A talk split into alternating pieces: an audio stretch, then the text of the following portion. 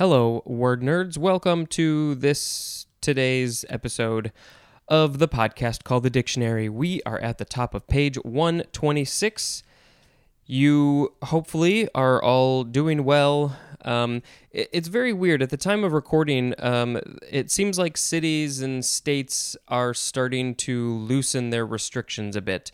Uh, now that we've been um, sheltering in place for so long, uh, they have some theoretically a little bit more room in the hospitals. So you know it's not like this virus is going away but uh, you know things have maybe slowed down enough where they are starting to open things open things up. So i uh, i drove past a restaurant that um, starting today in my town uh, restaurants that have outdoor seating. People can sit outside and eat.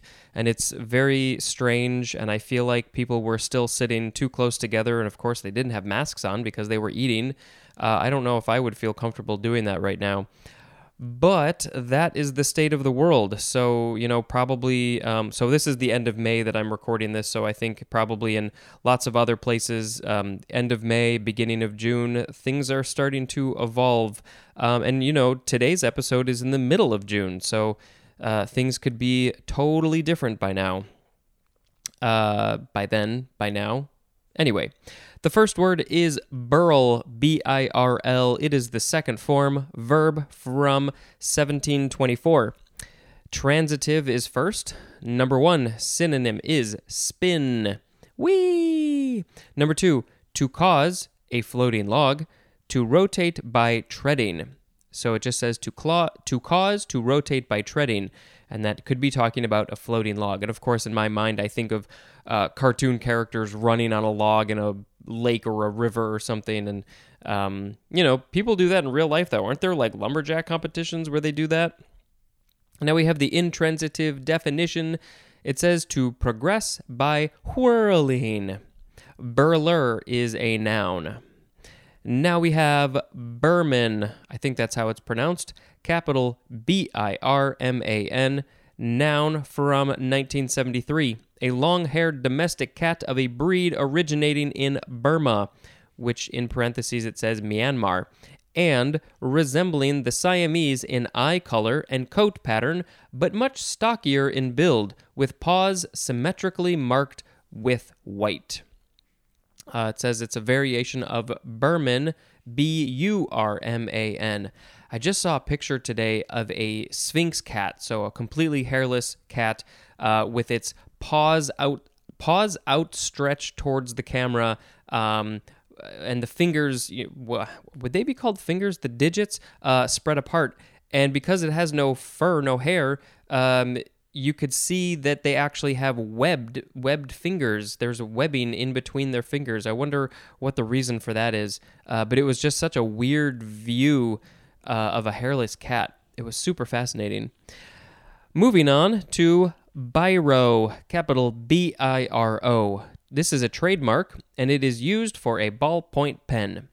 I feel like if I were a bit older, I would know this biro. I'm sure I've heard of it, seen it. It sort of reminds me a little bit. There's something in my brain that uh, that sparks, but I would not have known that a biro was a ballpoint pen.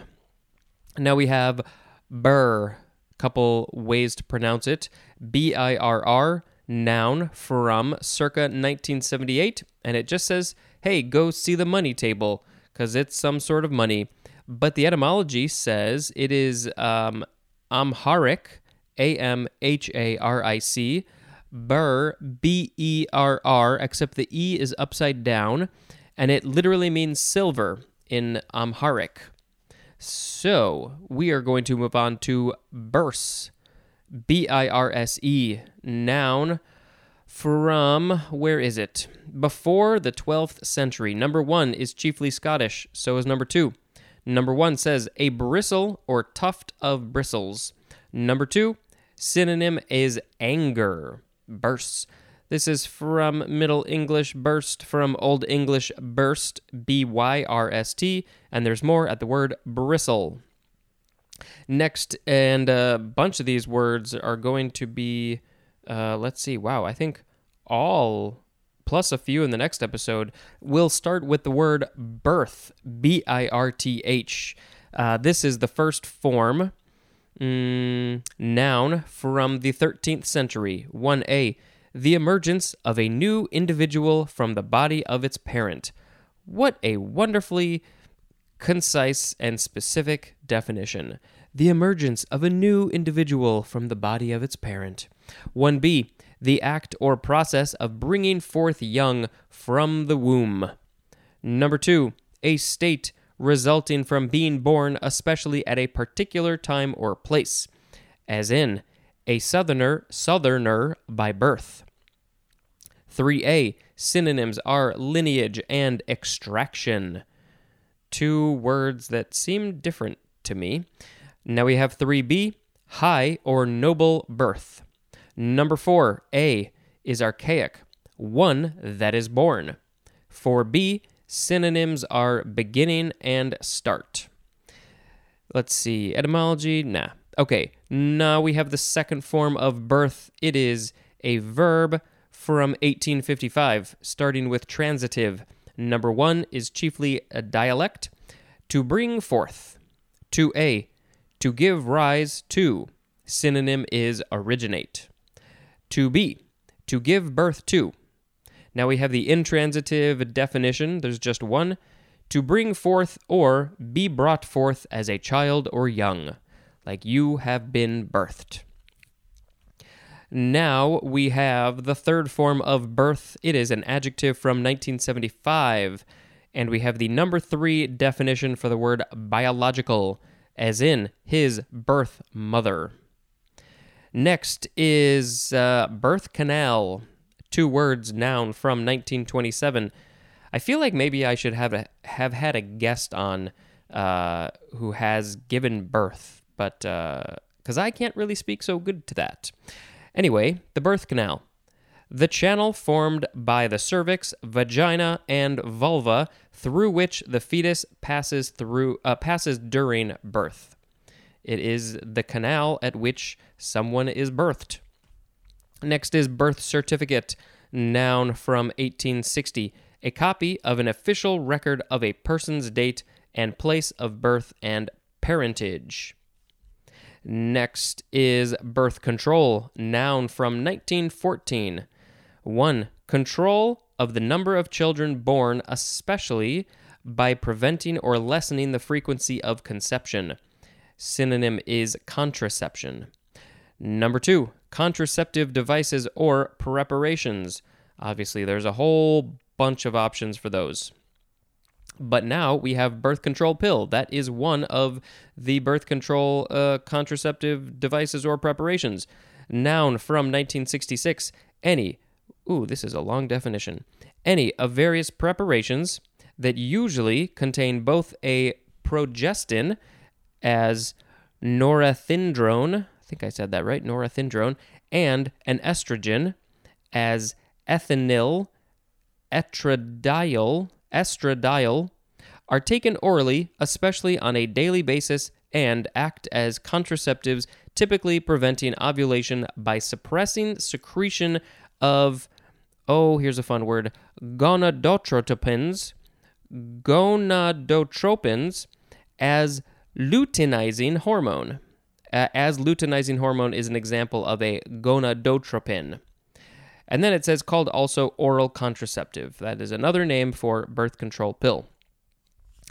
Next is birthday.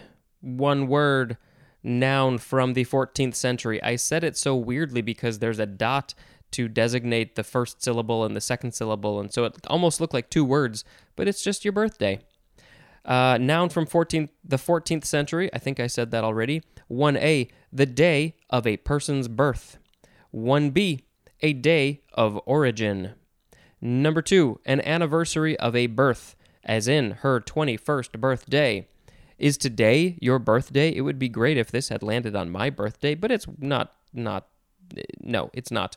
Uh, so if today is your birthday, happy birthday, you June 16th person. Next is oh birthday suit. Two words, noun from 1753. Unclothed skin. Synonym is nakedness. You're born in your birthday suit. That is what you are wearing the day that you are born. um, which is your birthday born from the birth canal. You have been birthed. Next is birth defect, noun from 1971, a physical or biochemical defect that is present at birth and may be inherited or environmentally induced. I don't know if I have any birth defects other than probably my brain.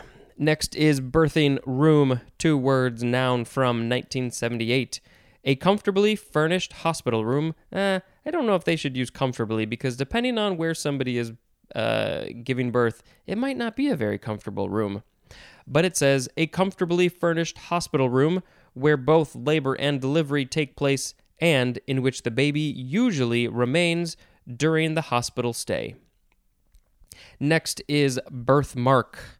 Uh, this is a noun from 1580, an unusual mark or blemish on the skin at birth. Synonym is nevus, N E V U S. Uh, I wonder if does everybody have a birthmark? Um, or not. I don't know. Um, some people have large birthmarks. Some people maybe have no birthmarks. Um, I know somebody who had a child and they were born with many, many birthmarks around uh, over their body. And uh, unfortunately, the, the skin I think is very fragile, um, and so they had to have a lot of surgeries to get rid of as many of the birthmarks as they could. And I think they did a really good job. And I remember when this happened, they used the word nevus, or there are other words related to nevus. Um, you know, there was probably some scientific terminology for the the condition, um, but that's where I learned nevus. So I, I was like, oh, I actually know that word. Um, and then, you know, sometimes there are people who have birthmarks that they're kind of embarrassed about. Uh, I grew up with a kid who had a large birthmark over his his eye, um, and I, I, think that he got teased a lot. I, I was sort of friends with him. I, obviously, I don't think I teased him ever, um, but I felt really bad for him that he had to go through that for something that, of course, was no fault of his own. I mean, that's usually what kids are teasing other kids about things that the kid couldn't have controlled anyway. Um, so yeah, that was that was unfortunate, and that happens a lot. So if you're a kid listening to this, don't tease a kid for their birthmark or really anything for that matter. Next is birth pang, P A N G, two words noun from 1721. One. Wow, I'm, I'm about to say one three times in a row. One of the regularly recurrent pains that are characteristic of childbirth, usually used in plural. Number two is also plural. Disorder and distress incident, especially to a major social change. Now we have birthplace, one word, noun from 1607, place of birth or origin.